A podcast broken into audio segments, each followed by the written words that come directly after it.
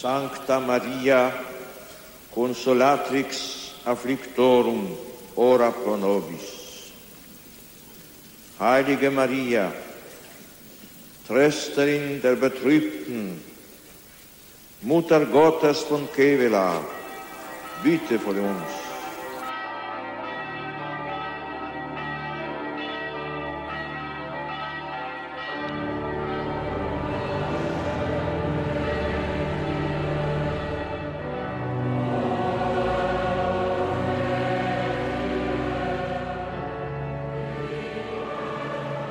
Denke, das spüre ich ein jedes Mal, wenn ich in Kevlar bin. Meine Last, mein Rucksack ist leichter, wenn ich mich wieder auf den Rückweg mache. Ich bin bereichert und beseelt. Ich kann den Alltag erleichtert angehen. Und das dürfen Sie mir glauben. Ich habe in den 40 Jahren viele zu meiner Rechten und Linken mit nach Kevlar und wieder zurück nach Köln kommen sehen. Es geht einem jeden so. Das ist wirklich das Bereichernde, wenn man sich hierhin auf den Weg macht.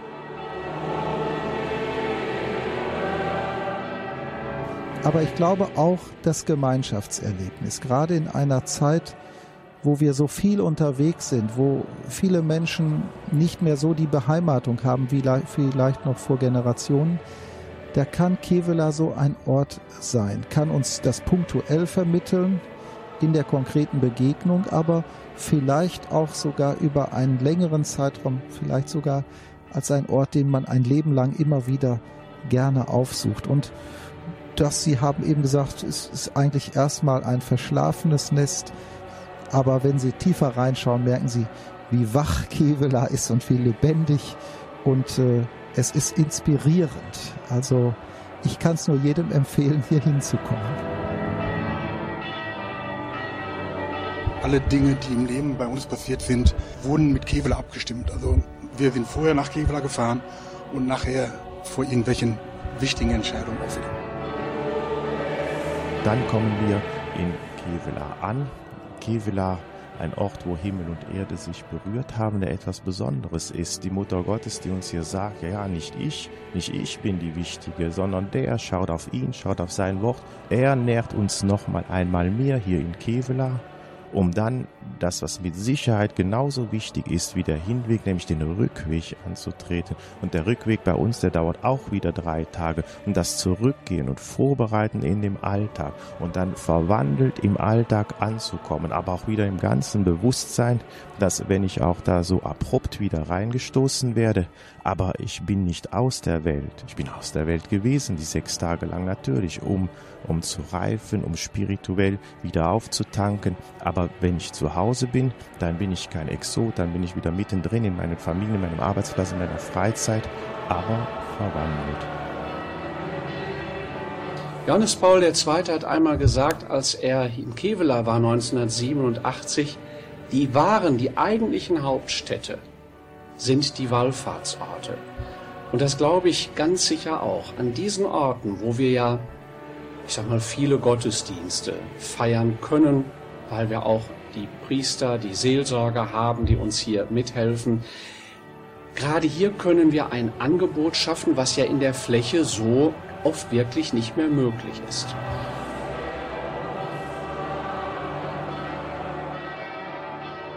Für mich persönlich ist es so, wie man in das sein eigenes Geburtsdorf kommt und äh, dass man sich gleich zu Hause fühlt.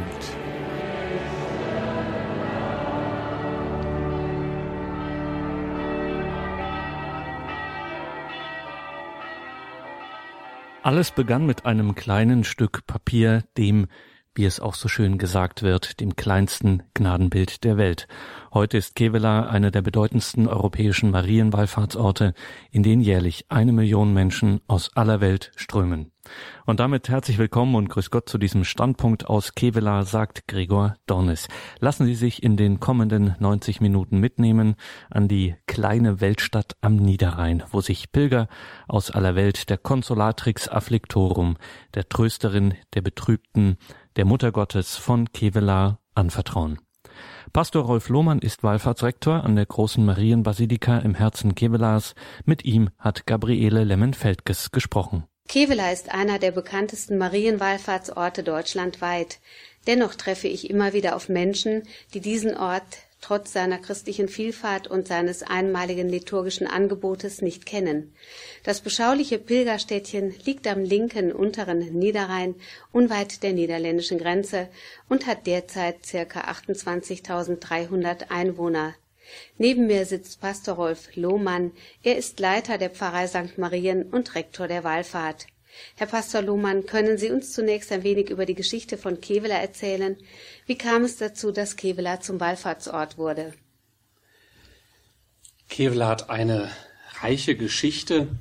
Wir müssen uns zurückversetzen in die Zeit des Dreißigjährigen Krieges 1640. Ein Handelsmann, ein Kaufmann macht sich auf den Weg, er vertreibt seine Waren und kommt hier an einem Hagelkreuz, das ist hier üblich, dass auf den Feldfluren Hagelkreuze standen und auch heute noch stehen. Er kommt vorbei und gehört genau an einem solchen Kreuz eine Stimme. Bau mir hier ein Kapellchen. Man muss wissen, dass er zuvor in den Besitz eines kleinen Bildchens gekommen ist über Soldaten, auch über seine Frau, ein Bildchen, eine Abbildung der Luxemburger Madonna und dieses Bildchen hat er erworben und dieses Bildchen soll er nun, oder für dieses Bildchen soll er nun einen Bildstock bauen. Und er führt diesen Auftrag aus. Das ist eine lange Geschichte. Das passiert einige Male, dass er diesen Aufruf bekommt und er folgt diesem Aufruf. Er baut dieses Heiligenhäuschen und dann wird am 1. Juni 1642 dieses kleine Bildchen, es ist, glaube ich, eines der kleinsten Wallfahrtsbildchen überhaupt, eben ein Abbild der Luxemburger Madonna in diesem Bildstock eingesetzt unter dem Titel Trösterin der betrübten Consolatrix Afflictorum. Und es ist interessant natürlich, dass sofort Tausende von Menschen kommen, die an diesem Bild beten, die hier Schutz suchen, die hier Trost und Aufrichtung suchen. Es hat sich ganz schnell ein Wallfahrtsgeschehen entwickelt, was bis zum heutigen Tag eben kein Ende gefunden hat, sondern immer stärker geworden ist. Und gerade dieser Titel, Trösterin der Betrübten, wir können ihn sehen im Kontext des Dreißigjährigen Krieges, was das für die Menschen bedeutet hat, Trost zu finden in diesen schweren Zeiten, aber das ist heute natürlich genauso. Die Menschen kommen, sie suchen Trost, Aufrichtung, Ermutigung, Stärkung des Glaubens und so hat sich dieser Wallfahrtsort immer stärker auch entwickelt. In Kevela sind viele Wunder der Heilung geschehen, die auch heute noch eine magische Anziehungskraft auf die Menschen ausüben. Jeder will seine Anliegen und Bitten über Maria zum Herrn tragen. Ist das heute noch der Grund, warum die Pilger so zahlreich erscheinen? Und sind Ihnen aus jüngerer Zeit solche Wunder bekannt? Es sind eine, es ist eine Menge von Wundern sind bekannt geworden im Laufe der Zeit. Ich sage mal, wenn Sie in die Kerzenkapelle bei uns kommen, sie ist ja unweit von der Gnadenkapelle. Sie ist die erste Wallfahrtskirche, die hier erbaut worden ist, noch lange bevor die Basilika errichtet wurde. Und sie schauen, was die Menschen dort als Bitten und als Danksagungen aufschreiben. Dann merken wir, wie viele Wunder an diesem Ort tagtäglich geschehen, wie viel Sorgen und Bitten die Menschen bringen, wie damals so auch heute, aber auch wie viel Dankbarkeit und Aufrichtung da ist, wie viel Heil an diesem Ort passiert, das wird ganz stark deutlich an diesen Aufzeichnungen, und es ist hier üblich, dass an jedem Abend um 18 Uhr in der Kerzenkapelle das Marienlob gehalten wird. Dieses Marienlob wird von Männern der Stadt gehalten, einer Bruderschaft der Consolatrix Afflictorum, und da werden genau diese Bitten und Danksagungen vorgetragen. Natürlich gibt es auch spektakuläre Dinge, die sich ergeben die uns dann auch berichtet werden, äh, die wir dann auch nach Münster weitermelden. Aber für mich ist das ganz Entscheidende das, was hier tagtäglich passiert. Und ich glaube, da sollte sich jeder selbst von überzeugen, was das bedeutet, welche Kraft welche Ausstrahlung von diesem kleinen Bildchen ausgeht, was für eine Größe und Tiefe, was für eine Stärke da drin steckt, das ist ganz erstaunlich und da vielleicht noch ein weiteres Wunder benennen, wo Sie mich gerade danach fragen, was sich hier immer wieder ereignet. Wir sind ja an 365 Tagen im Jahr im Beichtgespräch mit den Menschen, hier in der Beichtkapelle. Und das kann ich wirklich sagen, auch da ereignen sich tagtäglich wirklich viele Wunder. Da passiert viel Heil und Aufrichtung. Wie viele Pilger kommen denn so ungefähr jährlich nach Kevela und aus welchen Regionen machen sie sich auf den Weg?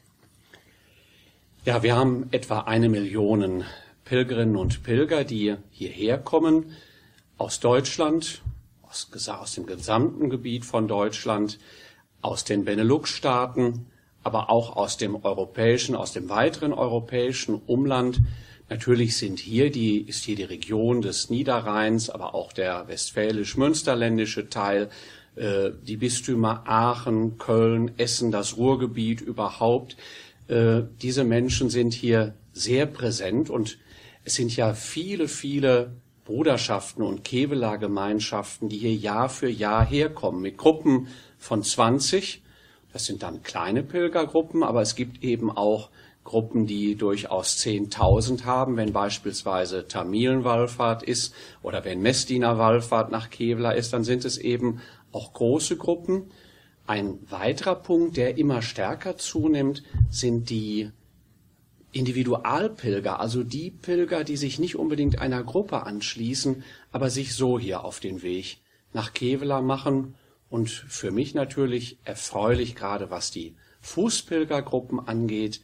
Diese Gruppen wachsen, sie werden größer und es sind immer mehr junge Menschen und auch Familien dabei. Das ist schon eine interessante Entwicklung, wenn wir sehen, wie im Augenblick sonst Kirche auch gelebt und erlebt wird. Herr Pastor Luhmann, das darf ich an dieser Stelle anmerken. Sie sprechen hervorragend Niederländisch, was eine Zusammenarbeit mit den niederländischen Pilgern natürlich sehr erleichtert. Sie haben eben schon die niederländischen Pilger auch mit erwähnt. Wie sieht die Entwicklung der niederländischen Pilger aus und wie ist Ihr Kontakt zu den Niederländern beziehungsweise zu den ausländischen Pilgergruppen im Allgemeinen? Das ist ein nettes Kompliment, aber an der Sprache muss ich sicherlich noch einiges lernen. Aber es ist schon richtig. Für uns sind die Gruppen aus den Niederlanden ganz wichtige Gruppen, überhaupt aus dem Benelux-Bereich. Und die Niederländer sagen auch immer, Kevlar ist unser Wallfahrtsort. Er ist auch niederländischer Wallfahrtsort. Wir müssen uns vorstellen, dass wir zu Beginn zur Diözese Roermond, eine Stadt, die gar nicht weit von hier ist, gehört haben. Ich war vor kurzem noch zu einem Gespräch in Utrecht mit dem Kardinal Eick, mit den Weihbischöfen Worts und Hochenbohm und auch anderen Vertretern der Diözese. Und die haben bei all der Entwicklung, die es in den Niederlanden gibt, ja auch sicherlich schwierige kirchliche Entwicklungen. Auch dass eben Kirchen geschlossen werden müssen, Probleme sicherlich verschiedenster Art da sind, ist nochmal herausgestellt worden von allen, wie wichtig gerade für die Niederlande, für die Niederländer dieser Ort ist, um aufzutanken geistlich, um Ermutigung zu finden, das Christsein vor Ort zu leben, um beständig zu bleiben, um treu zu bleiben im Glauben. Das ist in diesen Gesprächen nochmal sehr deutlich geworden. Und es gibt das schöne Wort, Kevler ist Sonder der Niederlande netto denken. Kevler ist ohne die Niederlande nicht zu denken. Und genauso ist es. Von daher haben wir eine gute und intensive Beziehung und erhoffen uns natürlich von der Kraft Mariens her, dass, ich sag mal, von diesem Ort hier auch etwas ausgehen kann, wie Neuevangelisierung, wie Glaubens Bestärkung und Glaubensbereicherung. Wie sehen Sie die zukünftige Bedeutung des Wallfahrtsortes Ortes in einer immer stärker werdenden säkularen Gesellschaft? Ja, Sie sprechen das an. Und es ist tatsächlich so. Was tut sich im kirchlichen Bereich? Welche Sorgen haben wir da im Augenblick in Deutschland, in Europa? Aber man kann sagen, umso wichtiger werden unsere Wallfahrtsorte. Johannes Paul II. hat einmal gesagt, als er in Kevela war 1987, die wahren, die eigentlichen Hauptstädte sind die Wallfahrtsorte. Und das glaube ich ganz sicher auch. An diesen Orten, wo wir ja, ich sag mal, viele Gottesdienste feiern können, weil wir auch die Priester, die Seelsorger haben, die uns hier mithelfen. Gerade hier können wir ein Angebot schaffen, was ja in der Fläche so oft wirklich nicht mehr möglich ist. Und umso wichtiger wird es, dass von hier aus, von so einem Gnadenort, von so einem Heiligtum aus Impulse ausgehen für das Glaubensleben insgesamt. Wir bereiten im Augenblick das 375-jährige äh, Wallfahrtsjubiläum vor, zusammen mit Katholiken aus Belgien, aus Scherpenhövel, aus Luxemburg, aus der Stadt Luxemburg. Und wir haben da schon gesagt, wir wollen den Gedanken Europas in den Blickpunkt rücken und die Evangelisierung. Man kann auch sagen, die Neuevangelisierung Europas. Ich bin mir sicher, dass ein Pilgerort wie Kevlar hier große Aufgaben hat und dass wir im Gebet hier vor Ort, im Gebet mit den Pilgern, aber dass eben auch von hier, von dieser Präsenz Mariens, solche Impulse der Evangelisierung, der Neuevangelisierung ausgehen. Und das wird ein ganz, ganz wichtiger Dienst in der Zukunft sein. Und welche Rolle spielt aus Ihrer Sicht die Präsenz von Fernsehen, Radio und Internet in Kevela als Bindeglied quasi der Pilger? Und wie sind Ihre Pläne für die Medienpräsenz der Zukunft? Ich bin vor allen Dingen froh und dankbar, dass wir gemeinsam mit Radio Horeb mit EWTN, mit dem Bistum Münster, mit unserer Pressestelle, in Kooperation hier mit der Wallfahrtsleitung diesen Weg gegangen sind mit einem eigenen Studio hier in Kevela mit der Präsenz von Radio Horeb an dem Ort, wo wir gerade hier dieses Interview auch führen. Ich bin mir ganz sicher, dass das ganz nötig ist, dass das ganz notwendig ist, dass wir durch die Medien die Botschaft des Evangeliums verbreiten, dass wir diese Botschaft weitergeben und dass die Medien dabei eine wichtige Stütze sind, wirklich geführt vom Heiligen Geist. Und deswegen bin ich dankbar, dass wir diesen Anfang gemacht haben durch unterschiedliche Sendungen, durch Übertragungen von Gottesdiensten und hoffe, dass wir diesen Weg gut fortsetzen unter dem Segen Gottes und dass dieser Weg auch genau dazu beitragt, was ich eben sagen wollte, nämlich, dass wir damit die Botschaft des Evangeliums in die Herzen der Menschen bringen.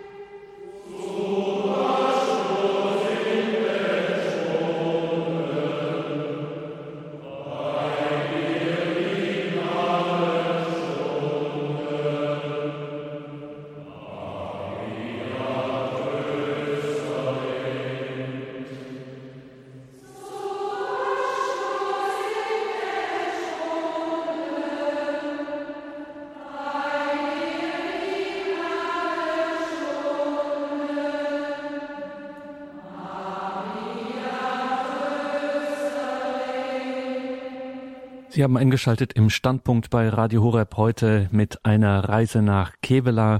Wir sprechen über die Wallfahrt hier und zu den vielen Kevela Vereinigungen und Bruderschaften gehört auch die Den Haacher Kevela Bruderschaft und ihr steht Gianni Brake vor. Herr Brake, Sie sind Präses der Kevela Bruderschaft Den Haag. Bevor wir darauf zu sprechen kommen, müssen wir Sie persönlich fragen, wann waren Sie eigentlich das erste Mal in Kevela? Das war, wenn ich äh, 14, 13, 14 Jahren alt war. So, das ist jetzt mehr als 45 Jahre. Was ist für Sie das Besondere an Kevela? Was ist das Reizvolle? Was lieben Sie an diesem Ort? Ja, das ist eine einfache Frage, aber da sitzen so durch die Jahre viele Aspekte dran. Ich denke, für mich persönlich ist es so, wie man in das sein eigenes Geburtsdorf oder wie heißt das kommt und äh, dass man sich gleich zu Hause fühlt. Wir nennen in unserer Wallfahrt auch immer, äh, wir gehen bei Mutter zu Hause. Und das ist, äh, gibt ja es eigentlich auch gut an. Die Mutter ist Maria, aber die Mutter ist auch ein großer Bestandteil einer Familie. Und so fühlt man sich hier auch. Jedenfalls ich. Äh, und das, das ist das Schöne. Man fühlt sich hier gut beim Maria im Gnadekapelle, aber man fühlt sich auch sehr gut und ich besonders, weil ich die Leute jetzt auch ziemlich gut kenne, bei die Leute von Kevela und das fühlt ja, fühlt ja sehr, sehr schön.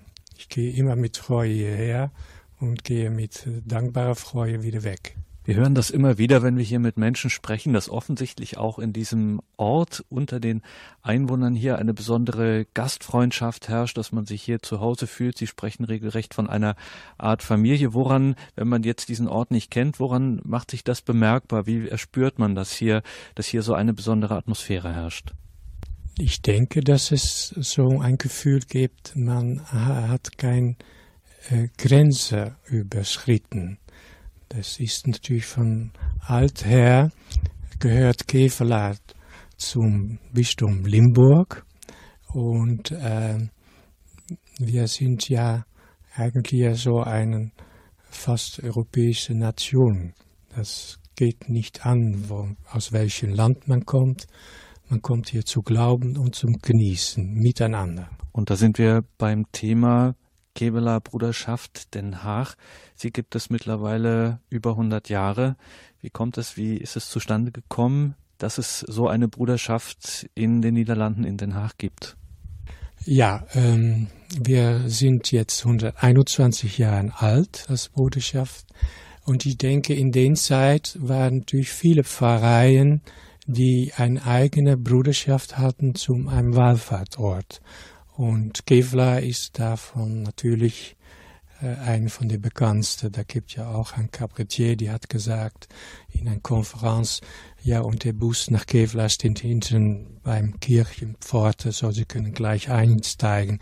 So, das war eigentlich ganz äh, äh, normal, dass man äh, auf Wallfahrt ging. Und das war auch, und jetzt sehe ich doch auch noch bis ganz alte Menschen, auch ein bisschen den Ausflug des Jahres für ihn. Das war fast auch die Ferien. Und äh, ja, natürlich war die Glaube ganz stark. Und das ist das Schöne von dem Wallfahrt und hier von Käferla.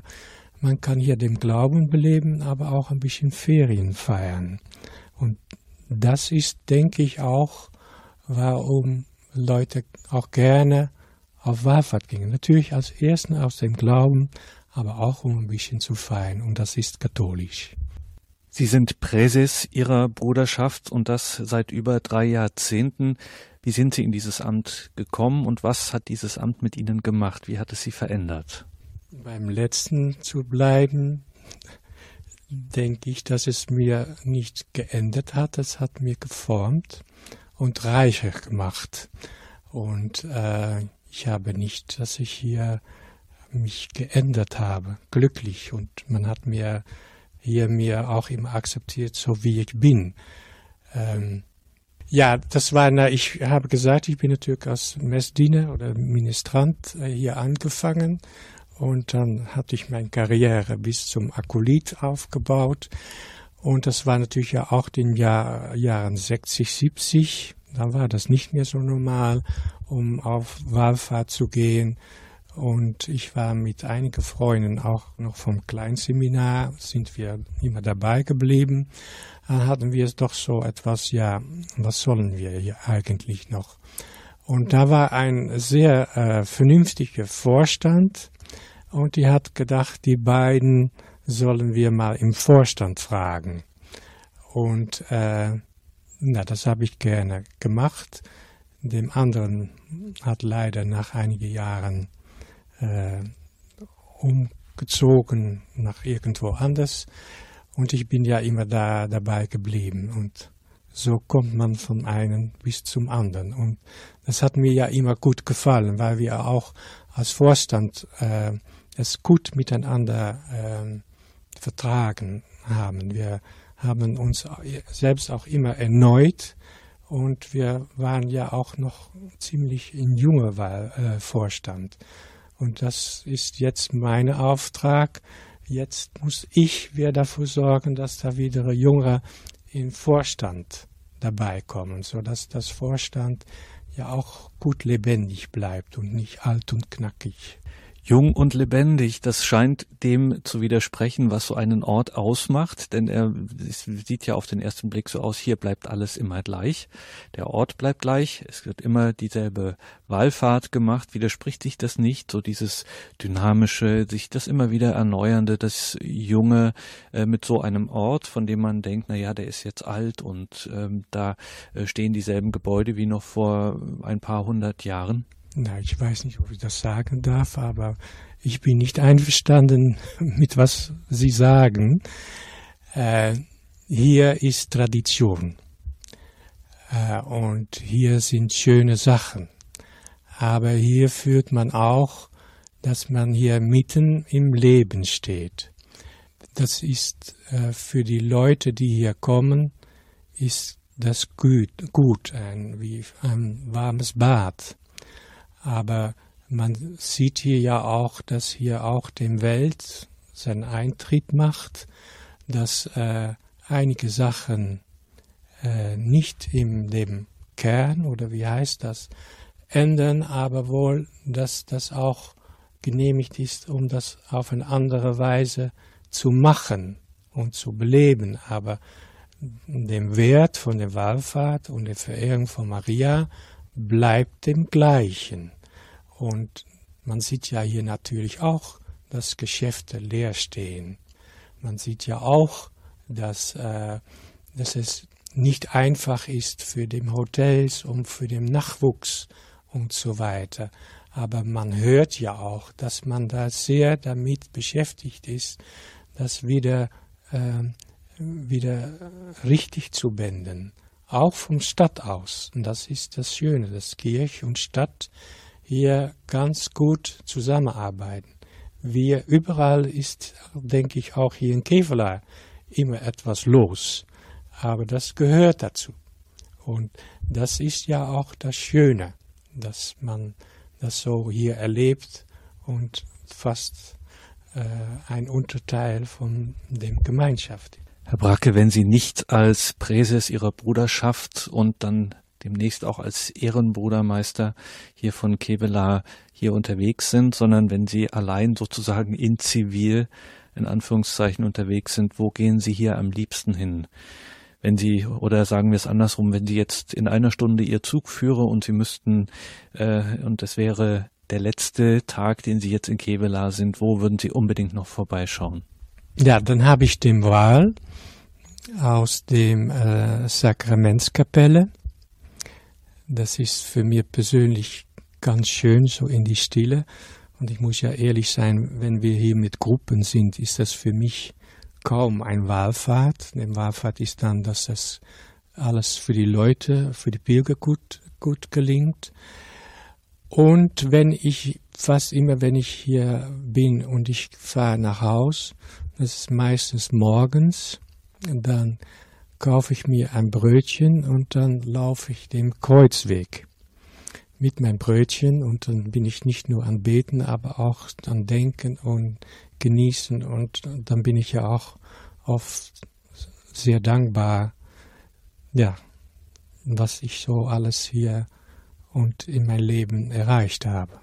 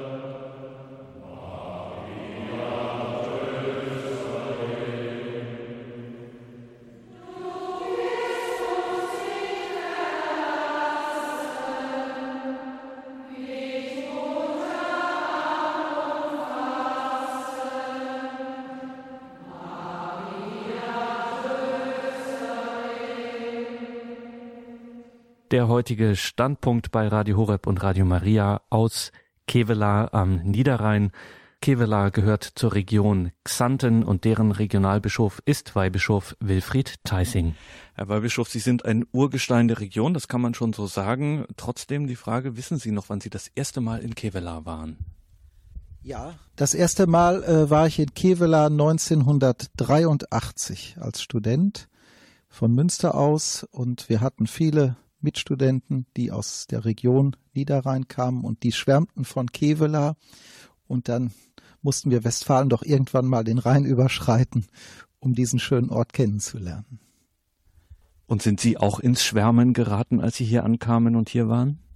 Also nicht sofort, aber ich war schon begeistert. Das hat mich schon sehr berührt und ich kannte viele Wallfahrtsorte, aber ich habe schon gespürt, Kevela ist ein besonderer Ort. Ich bin dann im nächsten Jahr mit einer äh, Studenten- und äh, Soldatenwallfahrt mit Bischof Lettmann hier gewesen und seitdem bin ich eigentlich regelmäßiger Keveler Pilger und bin auch wirklich begeistert von Keveler. Aber das ist auch gewachsen. Das ist nicht mit einem Mal gekommen, sondern eher durch das wiederholte Zugehen auf Kevela. Und was ist für Sie bei Bischof Theissing das Besondere an Kevela? Das ist natürlich der Kapellenplatz mit dem Gnadenbild. Das ist für mich schon der Mittelpunkt. Aber das ist es nicht alleine, sondern das ist dieses Ensemble von Kirchen und Kapellen, dieser große Platz, der die Menschen quasi einsammelt, wo wir uns geborgen fühlen. Und für mich ist Kevela diese besondere Ansprache auch für die Pilger. Ich habe das Gefühl, Pilger und Pilgerinnen werden hier ganz besonders erwartet, angenommen und es wird viel für sie getan, dass sie diese Tage oder diese Zeit, die sie in Kevela verbringen, auch wirklich als eine intensive und, und gesegnete gute Zeit erfahren können. Nun stellt man sich den bischöflichen Alltag ähm, reichlich ausgefüllt vor, den Terminkalender ähm, mit vielen Routinen und auch Anforderungen. Wenn Sie jetzt hier nach Kevela kommen, ist da überhaupt noch Platz für eine persönliche Begegnung, Besinnung, dass man hier ankommt oder ist im Grunde alles schon ausgefüllt, wenn man einmal die Bischofsweihe erhalten hat, dann ist es sozusagen, kann man sagen, vorbei. Wie ist das? Nein, das ist nicht so, also, sondern im Gegenteil. Es ist auch viel Zeit für Begegnung. Also ich habe mein Amt wirklich auch als ein seelsorgliches Amt in den letzten Jahren verstanden. Ich bin von Verwaltungsaufgaben größtenteils befreit. Also ich habe viel mehr Verwaltungsaufgaben gehabt, als ich noch Pfarrer war. Also da bin ich durchaus entlastet. Und ich habe vor allem viel Zeit für die Firmfeiern. Die Firmungen sind für mich eigentlich das Schönste an der ganzen Aufgabe. Ich habe im Jahr etwa 90 bis 100 Firmfeiern, kann mit vielen Jugendlichen auch in die Begegnung kommen. Und gerade hier Kevela ist natürlich für uns ein Mittelpunkt in der Region. Das ist schon so unser, unser wichtigster Ort. Das möchte ich mal sagen, ohne den anderen Orten da irgendwas abzusprechen. Aber Kevela sammelt uns wirklich hier. Immer wieder, wenn man hier mit den Menschen spricht, hört man, dass äh, dieser Ort auch eine besondere Bedeutung hat für Menschen in der persönlichen Identifikation auch mit Kirche. Kann man so sagen, dass solche Orte wie hier Kevela auch in gewisser Weise auch eine Modellfunktion haben für Kirche der Zukunft, jetzt in all den Umbrüchen, den gesellschaftlichen, den strukturellen? Das glaube ich schon. Wir haben seit langem schon die Beobachtung, dass die Territorialpfarrei nicht mehr allein die bestimmende Größe ist oder der Raum, in dem sich äh, gläubige Menschen bewegen, sondern sie überschreiten oft auch die Grenze der Pfarrei, weil sie bestimmte Angebote suchen, weil sie bestimmte Kontakte suchen. Und da spielt Kevela tatsächlich eine große Rolle. Ich weiß von Menschen, die manchmal am Sonntag 50 bis 100 Kilometer fahren, weil sie gerne in Kevela am Gottesdienst teilnehmen wollen, weil sie die Liturgie schön finden, aber auch die Menschen, die sie hier treffen, die mit ihnen als, als Gleichgesinnte unterwegs sind. Ich glaube, dass das noch wachsen wird, dass das also mehr Bedeutung haben wird. Und da sind solche Orte wirklich wichtig, die, die man als, als leuchtende äh, Orte in unserer Glaubenslandschaft sehen kann. Und Kevela steht sicherlich auch für ein Phänomen, das man bei Wallfahrtsorten der katholischen Kirche beobachten kann, eigentlich ein verschlafenes Nest, wie man sagen würde, äh, bei dem sich aber die ganze Welt einfindet. In, gerade in diesen globalisierten Zeiten ist das doch auch ein erstaunliches äh, Phänomen, dass sich hier Weltkirche quasi äh, manifestiert an so einem kleinen Orten, wo man ganz familiär ähm, zusammen ist. Inwiefern ist das auch für ein Bistum wie Münster und für Ihre Region Xanten von Bedeutung, dass sich hier so äh, länderübergreifend, nationenübergreifend getroffen wird? Das ist ja im Grunde die ursprüngliche Erfahrung von Kirche schon gewesen, dass sofort auch die Grenze überschritten war äh, vom jüdischen Volk hin zu den Griechen, zu anderen Nationen. Das kennzeichnet uns als katholische Kirche doch, dass wir weltumspannt sind. Und das kann man auch in so einem kleinen Ort wie Kevela erleben. Und das ist hier von Anfang an so gewesen. Wir haben die Verbindung nach Luxemburg vom Ursprung her, die Niederlande, Belgien und die vielen verschiedenen Bistümer in Deutschland. Und es kommen auch Menschen noch weit über diesen Bereich hinaus. Ich glaube, dass das wichtig ist, dass wir hier deutlich machen können, wir leben nicht in dieser kleinen Grenze eines Landes, einer Nationalität, sondern unser Blick geht weiter und äh, wir kennen das nicht, äh, Menschen irgendwo auszugrenzen, nur weil sie fremd sind oder weil sie von weit her kommen. Ich freue mich hier immer zum Beispiel über die Tamilenwallfahrt, die ist hier so ein Höhepunkt im Lauf des Jahres. Das kann man hören, das kann man sehen, das kann man riechen, wenn die Speisen gegessen werden. Die bringen so ihre Eigenheiten mit in jeder Hinsicht und das ist ein tolles Erlebnis. Und das ist vielleicht ein, eine Wallfahrt für die vielen, die wir hier haben, die Menschen aus der ganzen Welt hier zusammenbringt. Wir möchten hier auch immer ein wenig die Stadt kennenlernen. Gibt es äh, einen Ort, der für Sie persönlich äh, sozusagen heraussticht, wo Sie sich besonders gern dann vielleicht auch zurückziehen, wo Sie verweilen? Ja, das ist nochmal eine andere Kirche, das ist die Antoniuskirche, die ich sehr, sehr liebe, ähm, die ja ein schweres Schicksal hat, die ist ja mal abgebrannt und wie ich finde, in wunderbarer Weise wieder aufgebaut worden. Und da ist es manchmal etwas ruhiger als hier am Kapellenplatz, weil es schon etwas abseits liegt, aber es ist für mich nochmal ein Ort, wo die Architektur mir hilft, nach oben zu kommen und, und äh, ja, Gott näher zu kommen. Also das ist neben der Basilika, neben der Gnadenkapelle nochmal für mich ein ganz, ganz besonderer Ort in Kevela, den ich also regelmäßig aufsuche, wo ich auch sehr gerne bin und immerhin ja auch die Mutterpfarrei, Mutterkirche hier von unserer Basilika. Wenn ich jetzt unser Gespräch höre, sagen wir in Berlin oder in München oder in Hamburg, noch nie in Kevela war, Weihbischof Theissing, warum lohnt es sich hierher zu kommen? Es lohnt sich äh, einmal mit Maria, der Trösterin der Betrübten, hier in Kontakt zu treten, die hier eine besondere Ausstrahlung hat, die vielen Menschen hier schon geholfen hat. Es gibt so viele, die auch sagen können, was sie hier konkret auch erlebt haben in ihrer mit ihrer Bitte, mit ihrer Hinwendung an Maria. Ich glaube, dass das ein wichtiger Punkt ist.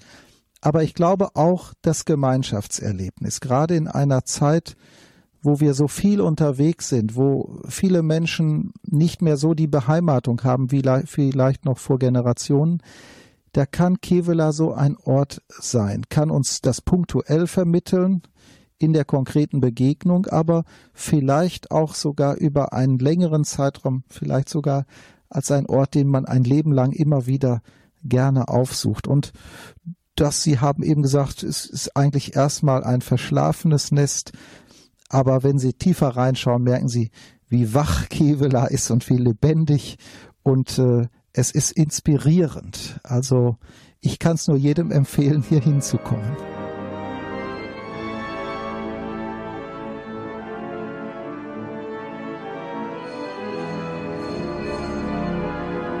Der Trost der Betrübten ist ein Synonym, finde ich, für den Wallfahrtsweg, auf dem wir uns im Übrigen auch 51 andere Wochen des Jahres befinden. Das aber zu deklarieren in der Oktav, in der wir uns auf den Weg machen, beladen mit all dem, was hinter uns liegt oder mit den Sorgen, die man sich um das Bevorstehende tut, Und dieses Gefühl zu haben, beim Erreichen dieses Gnadenortes alles abladen zu können, vor der Trösterin der Betrübten, unter deren schützendem Mantel ich mich eigentlich das ganze Jahr weiß, finde ich, macht die Besonderheit dieses Wallfahrtsorts. Wir sind ja eigentlich so eine fast europäische Nation.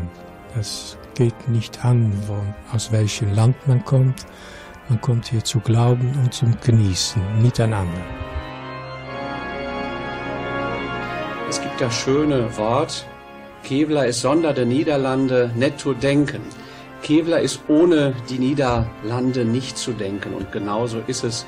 Von daher haben wir eine gute und intensive Beziehung und erhoffen uns natürlich von der Kraft Mariens her, dass, ich sag mal, von diesem Ort hier auch etwas ausgehen kann, wie Neuevangelisierung, wie Glaubensbestärkung und Glaubensbereicherung.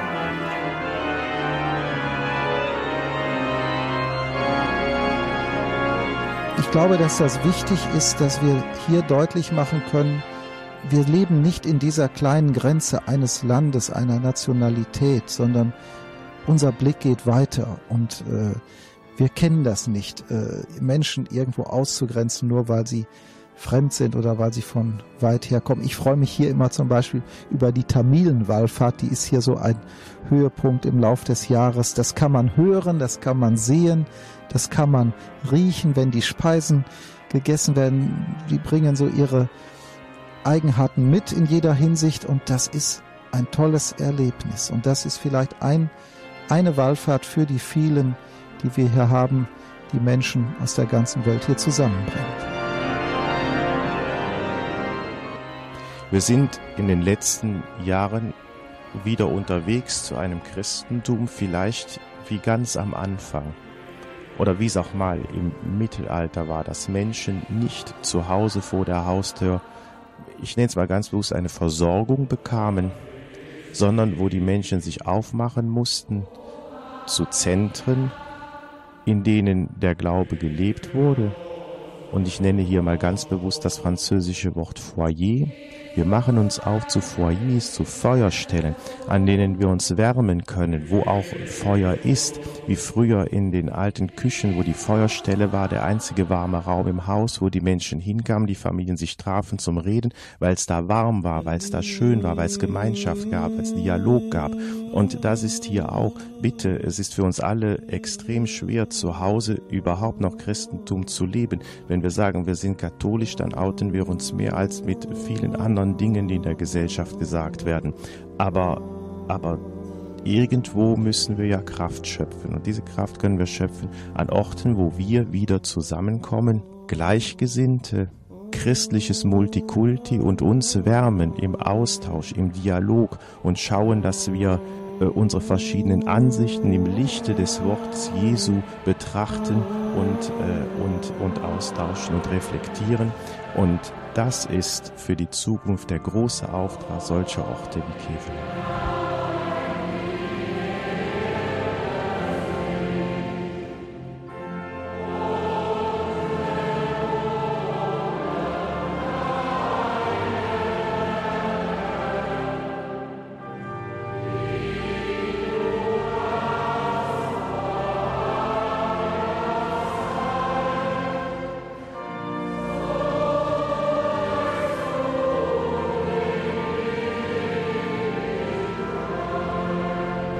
Christliches Multikulti. Das ist doch auch mal eine verlockende Zukunftsvision. Von diesem katholischen Multikulti spricht Danny Havenit. Herr Havenit, Sie leiten die Eupener Fußwallfahrt hierher nach äh, Kevela. Was müssen wir zur Geschichte der Eupener Wallfahrt nach Kevela wissen? Ja, wie Sie wissen und die Hörer vielleicht nicht alle wissen, ist, dass Eupen nicht in Deutschland liegt, sondern in Belgien. Wir sind also eine Wallfahrtsgruppe aus Belgien, die wohl irgendwo so auf der Linie Eupen, Aachen, Lüttich liegt, aber im äh, belgischen Landesteil. Und wir kommen einmal im Jahr zu Fuß nach Kevela mit einer Gruppe von ungefähr 130, 140 Pilgern zu Fuß Drei Tage gehen wir hin, drei Tage zurück.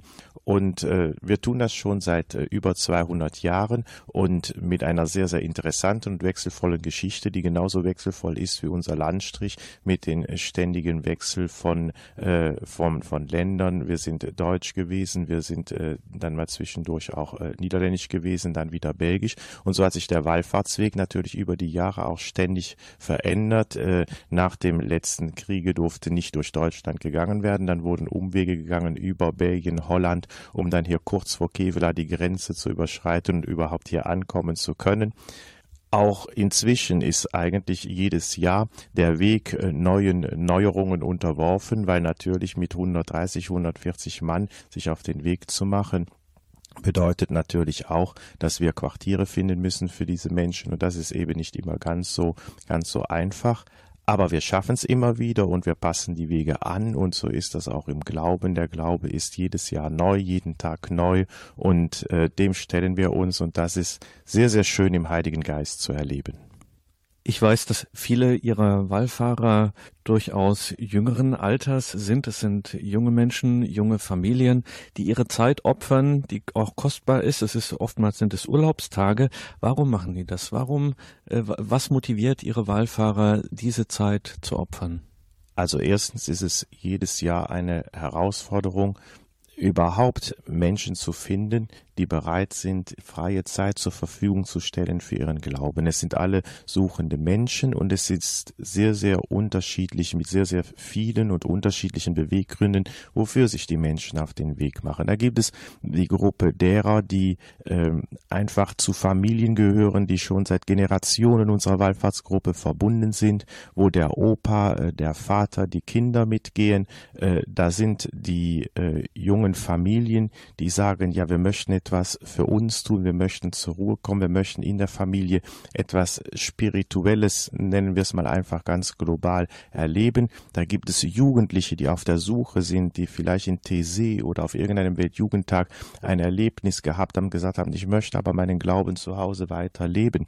All diese Menschen sind wie ein bunter Flickenteppich, die sich bei uns wiederfinden, genauso bunt wie die Kirche eigentlich ist. Und Sie sagen es richtig, die Wallfahrtsgruppe ist recht jung, zumindest das, was, äh, was die allgemeine Gesellschaft als Bild von der Kirche hat, die sagt, die Kirche ist alt und die Menschen in der Kirche sind alt. Also wenn das das Bild ist, dann entsprechen wir dem absolut nicht. Und das ist, das ist auch gut so. Hat natürlich auch sehr, sehr viel mit dem zu tun, was wir während dieser sechs Tage leben. Wir, wir leben eine Kirche und eine, eine, einen Pilgerweg, der natürlich ganz anders ist als das, wie es in den 50 oder vor 50 Jahren gewesen ist. Und wir versuchen jedes Jahr aufs Neue einen Pilgerweg anzubieten, der auch inhaltlich in diesem Jahr, dem Jahr 2015 entspricht und dem Bedürfnis der Menschen des Jahres 2015. Das heißt auch manchmal Experimente einzugehen. Sie klappen manchmal, sie klappen manchmal nicht, sie kommen an oder sie sind fürs Jahr darauf etwas anders anzubieten. Es heißt aber auch Abschied zu nehmen von manchen Dingen, die vielleicht älteren Pilgern sehr, sehr verbunden sind, wo auch Erinnerungen mit zusammenhängen, aber wo wir einfach sagen müssen, das sind Sprache, das sind, das ist, sind Konzepte, die einfach auch äh, jungen Menschen nicht mehr zusagen. Und das alles zusammen äh, heißt nicht weichspülen, das alles zusammen heißt natürlich äh, christlich und auch äh, katholisch Profil zeigen. Und das sollen wir tun, aber indem wir das so weit wie möglich auslegen, genauso wie das Wort Katholikum ja eigentlich heißt allumfassend, weltumspannend, so möchten wir so offen wie nur eben möglich sein, äh, dass Menschen mit uns gehen, die auch der Kirche fernstehen. Und ich weiß es und ich bin überzeugt, mit uns sind Menschen unterwegs, die nicht nur bereit sind, äh, jeden Tag und jede Woche die Sonntagsmesse zu besuchen und äh, na, ich denke mal dem traditionellen Kirchenprofil zu entsprechen. Nein, es sind vor allen Dingen suchende Menschen. Aber die suchenden Menschen nehmen sich einmal im Jahr sechs Tage Zeit, Urlaub haben sie gesagt. Das ist richtig, also frei von Tagen, die ihnen äh, andere, die sie auch anders nutzen könnten, um unterwegs zu sein, um zu suchen um für ihr Leben spirituelle, geistliche Tiefe zu finden im Christentum. Und ich denke, da haben wir als Organisatoren für die Wallfahrt nicht nur logistisch, sondern vor allen Dingen inhaltlich einen enormen Auftrag in dieser Zeit.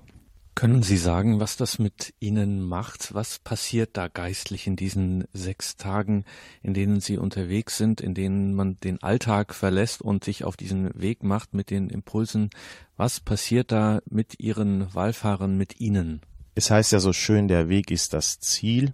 Ich bin nicht so ganz damit einverstanden, aber der Weg ist wichtig.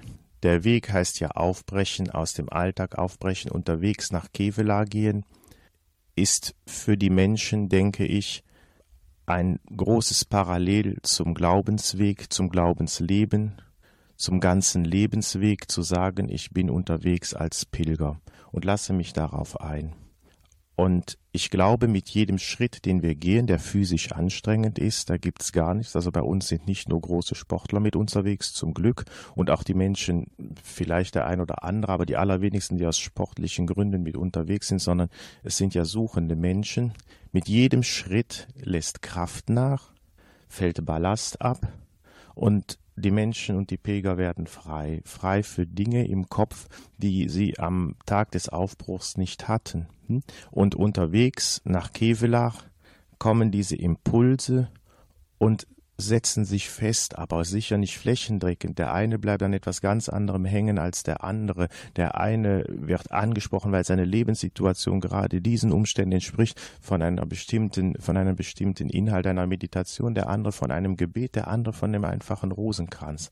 Aber was passiert ist, äh, der Herr schafft Wandlung in den Menschen. Das ist der Kern des Gottesdienstes, ist auch der Kern einer, eines Pilgerweges. Sich wandeln, sich öffnen, äh, sich bringen auf den Tisch und zu sagen, Herr, hier bin ich, meine Hände sind offen, lege etwas rein, lege dein Wort, lege dein Brot, lege deine, deine Impulse, lege deinen Geist in mir rein und da passiert was mit dem Menschen. Jeder individuell und, äh, und jeder für sich hat dann seine, seine Gottesbegegnung. Und dann kommen wir in Kevela an. Kevela, ein Ort, wo Himmel und Erde sich berührt haben, der etwas Besonderes ist, der, der, der auch ein Marienwallfahrtsort ist. Die Mutter Gottes, die uns hier sagt, ja, ja, nicht ich, nicht ich bin die Wichtige, sondern der schaut auf ihn, schaut auf seinen Wort, auf sein Wort und er nährt uns noch mal einmal mehr hier in Kevela um dann das, was mit Sicherheit genauso wichtig ist wie der Hinweg, nämlich den Rückweg anzutreten. Und der Rückweg bei uns, der dauert auch wieder drei Tage. Und das Zurückgehen und Vorbereiten in dem Alltag und dann verwandelt im Alltag anzukommen, aber auch wieder im ganzen Bewusstsein, dass wenn ich auch da so abrupt wieder reingestoßen werde, aber ich bin nicht aus der Welt. Ich bin aus der Welt gewesen, die sechs Tage lang natürlich, um, um zu reifen, um spirituell wieder aufzutanken, aber aber wenn ich zu Hause bin, dann bin ich kein Exot, dann bin ich wieder mittendrin in meinen Familien, in meinem Arbeitsplatz, in meiner Freizeit, aber verwandelt. Und ich denke, mit der Kraft leben die Menschen ihre nächsten Monate. Ich sage dann immer, sie leben sechs Monate von der Wallfahrt und freuen sich dann wieder sechs Monate auf die nächste Wallfahrt. Und wenn es so ist, ist das doch wunderbar. Und da sind wir beim Thema Kevela. Was ist das Besondere? Warum Kevela? Was ist das Besondere dieses Ortes? Wissen Sie, die Orte wie Kevela in den kommenden Jahren werden eine ganz besondere Bedeutung bekommen.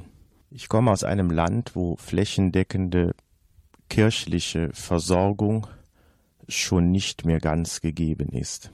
Nicht ganz so kritisch wie in Holland, aber sicherlich lange schon nicht mehr so wie in Deutschland. Und die Menschen, wenn sie Glaubensbegegnungen machen möchten, überhaupt die Botschaft des Christentums das Wort des Herrn hören wollen, müssen sie sich auf dem Weg machen. Und Kevela liegt für uns nicht ganz vor der Türe, das ist richtig, aber selbst mit dem Wagen ist es sehr einfach erreichbar. Und wenn ich mir überlege, für wie viele Nichtigkeiten wir uns ins Auto setzen und fahren, dann ist fürs Wesentliche im Leben mit Sicherheit eine kurze Fahrt äh, wichtig und richtig. Wir sind in den letzten Jahren wieder unterwegs zu einem Christentum, vielleicht wie ganz am Anfang oder wie es auch mal im Mittelalter war, dass Menschen nicht zu Hause vor der Haustür ich nenne es mal ganz bewusst, eine Versorgung bekamen, sondern wo die Menschen sich aufmachen mussten zu Zentren, in denen der Glaube gelebt wurde. Und ich nenne hier mal ganz bewusst das französische Wort Foyer, wir machen uns auf zu Foyers, zu Feuerstellen, an denen wir uns wärmen können, wo auch Feuer ist, wie früher in den alten Küchen, wo die Feuerstelle war, der einzige warme Raum im Haus, wo die Menschen hinkamen, die Familien sich trafen zum Reden, weil es da warm war, weil es da schön war, weil es Gemeinschaft gab, weil es Dialog gab.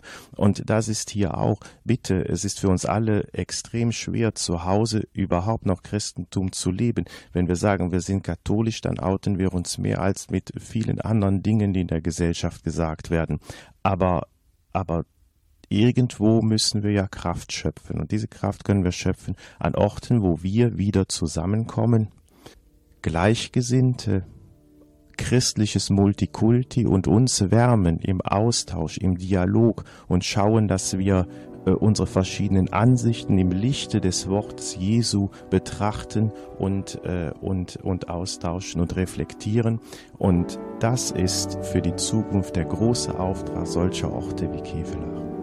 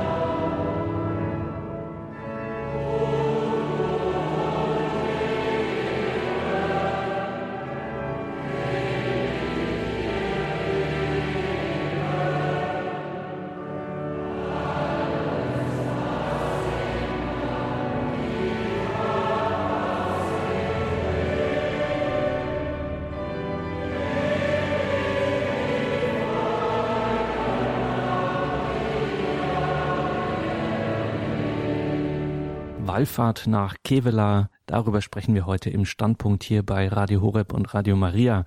Gemeindevorsteher von Kevela ist Dr. Edmund Berger. Und er ist nicht nur Gemeindevorsteher, er war vor allem bis vor kurzem Chef des Familienunternehmens Butzon und Berger, das Verlagshaus, das nicht nur eine Institution in Kevela ist, sondern Darüber kann man jetzt spekulieren, ob trotz oder gerade wegen seiner christlichen Prägung im deutschen Verlagswesen an vorderster Stelle mitspielt.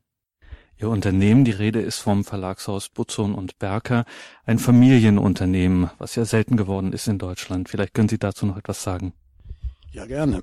Also unser Unternehmen ist 1870 aus einer Buchbinderei entstanden. 1870. Die erste verlegerische Tätigkeit findet 19, 1874 statt. Und wenn ich jetzt dieses äh, hochfahre, dann bin ich die vierte Generation.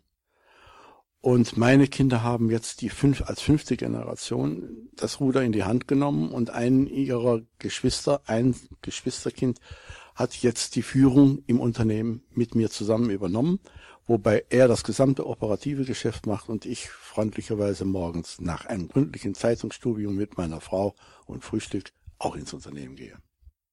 Was bedeutet es für Ihr Unternehmen, in dieser Stadt zu sein, in Kevela? Es gab mal eine, eine heftige Diskussion innerhalb der Deutschen Bischofskonferenz, was ist ein katholischer Verlag?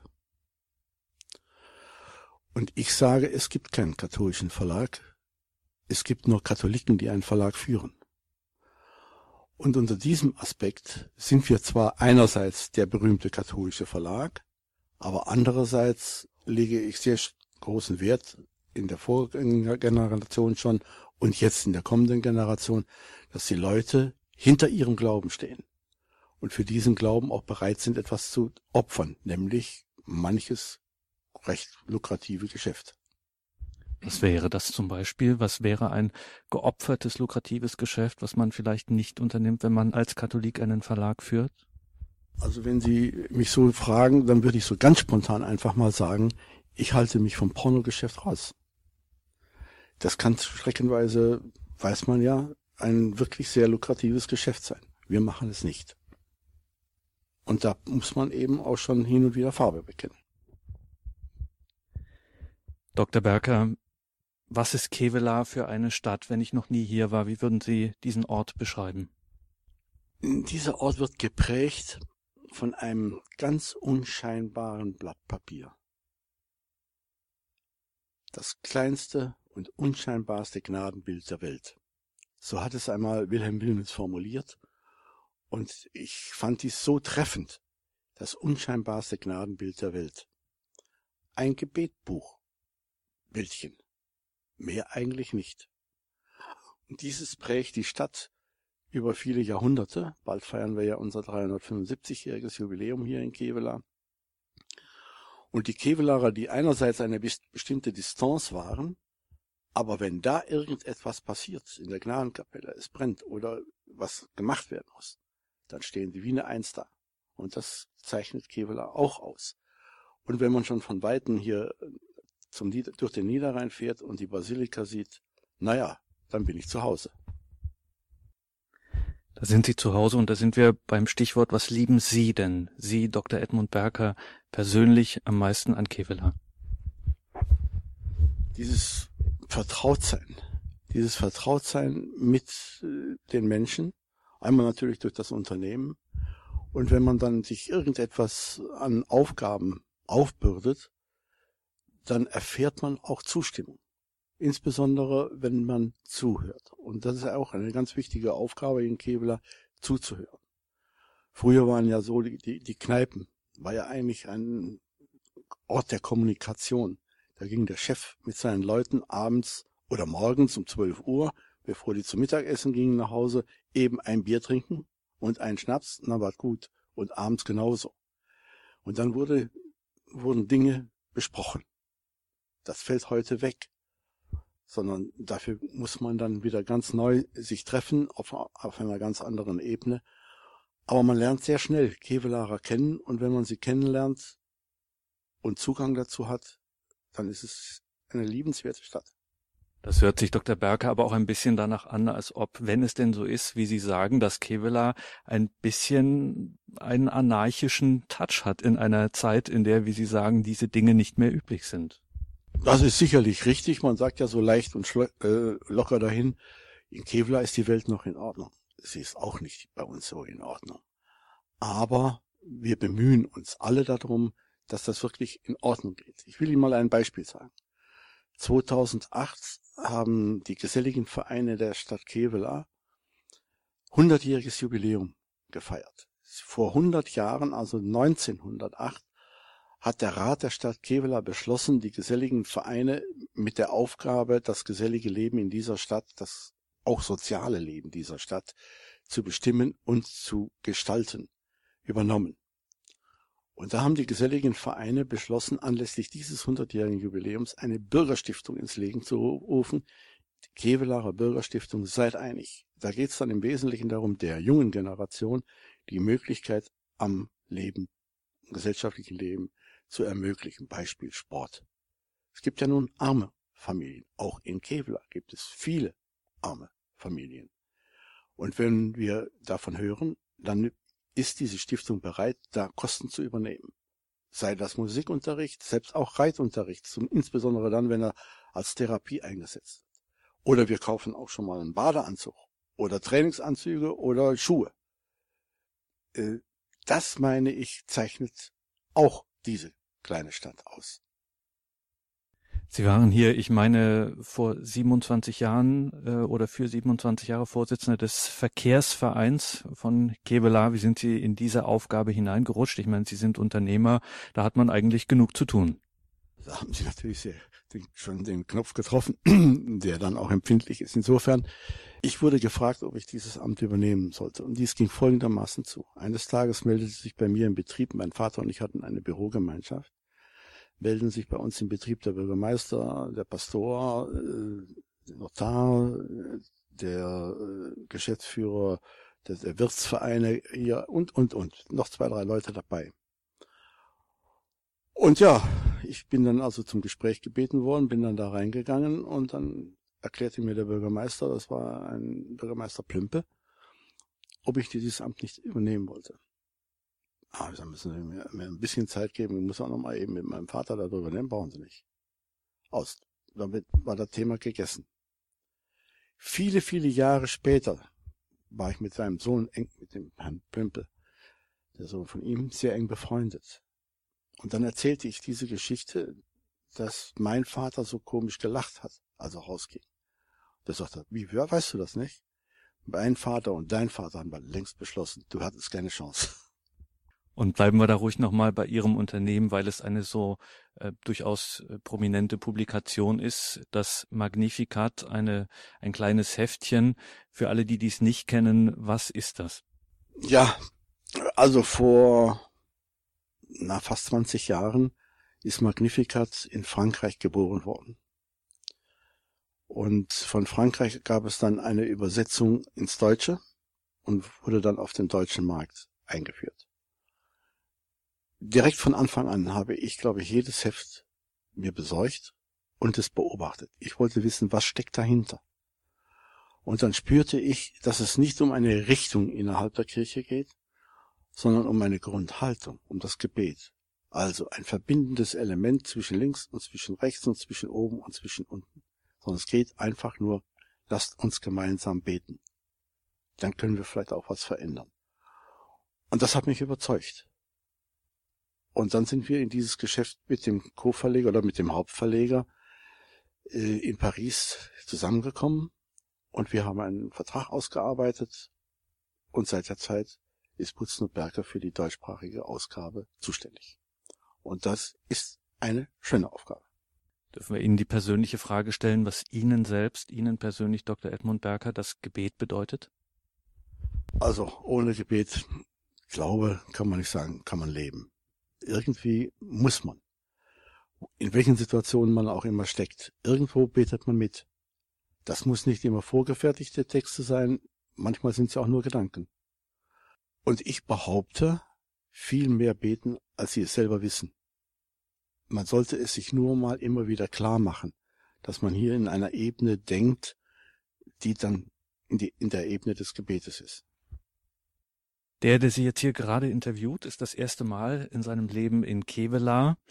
Für alle die, die noch nicht hier waren, warum lohnt es sich, hierher zu kommen? Kevela kann ein Ort der Ruhe sein, der End Zeitlichung oder Entweltlichung. Wenn Sie in der Sakramentskapelle sich hinsetzen, dann sind zwei, drei Leute da, wenige Leute, die da durchrennen, das versucht man zu verhindern. Sie haben dort die Möglichkeit, einfach mal entspannt eine Viertelstunde, halbe Stunde zu sitzen. Gehen Sie in die, in die Kerzenkapelle. Auch dort ist ein Ort der Entspannung. Hier können Sie in aller Ruhe sich hinsetzen, sich überzeugen von dem, was da an den Wänden hängt, nämlich äh, die Erinnerung an Pilgerfahrten. Und wenn man sich dann vorstellt, man wäre selber Pilger, dann weiß man auch, dass das vielleicht Beschwernisse sind und ist man dann noch bereit, eine Erschwernis auf sich zu nehmen. Aber sie haben einfach überall die Chance. Kevlar ist im Wesentlichen in der Innenstadt verkehrsberuhigt. Für mich manchmal schade, denn wenn ich weggefahren bin, bin ich grundsätzlich erst an der Gnadenkapelle vorbei und wenn ich wiedergekommen bin, ebenso wieder da vorbei. Geht heute nicht mehr. Man muss also von beiden winken. Aber Kevela ist einfach ein ruhiger, entspannter Ort und trotzdem lebendig. Dr. Berker, wir leben in Zeiten, in denen gerade auch kirchlicherseits viel über Zukunftsprogramme diskutiert wird, nachgedacht wird, sehr angestrengt. Was könnte so ein Ort wie Kevela für die Zukunft von Kirche, von Christentum beisteuern? Was könnten von hier für Impulse ausgehen? Da fällt mir so ganz spontan ein Buchtitel ein, der vom Lettmann stammt. Unserem alt verstorbenen Bischof Reinhard Lettmann. Der hat einen Buchtitel kreiert mit uns zusammen wir brauchen einen langen Atem. Und der Atem aus Kevela wird bald 375 Jahre alt. Und Kevela ist die Stadt einer Frau, eine Marienstadt, für Frauen. Und wenn ich mir vorstelle, dass wir in Kevela lassen Sie uns nicht darüber streiten, ob es 800 sind oder 900 oder nur 700.000 Besucher. Und die sind im Wesentlichen Frauen. Dann wird eigentlich die Dimension klar, in welche Richtung es geht. Und wenn ich mir jetzt überlege, was der Papst gesagt hat zu den Frauen, wir brauchen mehr Frauen und wir brauchen mehr die Wertschätzung der Frauen, dann ist eigentlich die Zukunft programmiert.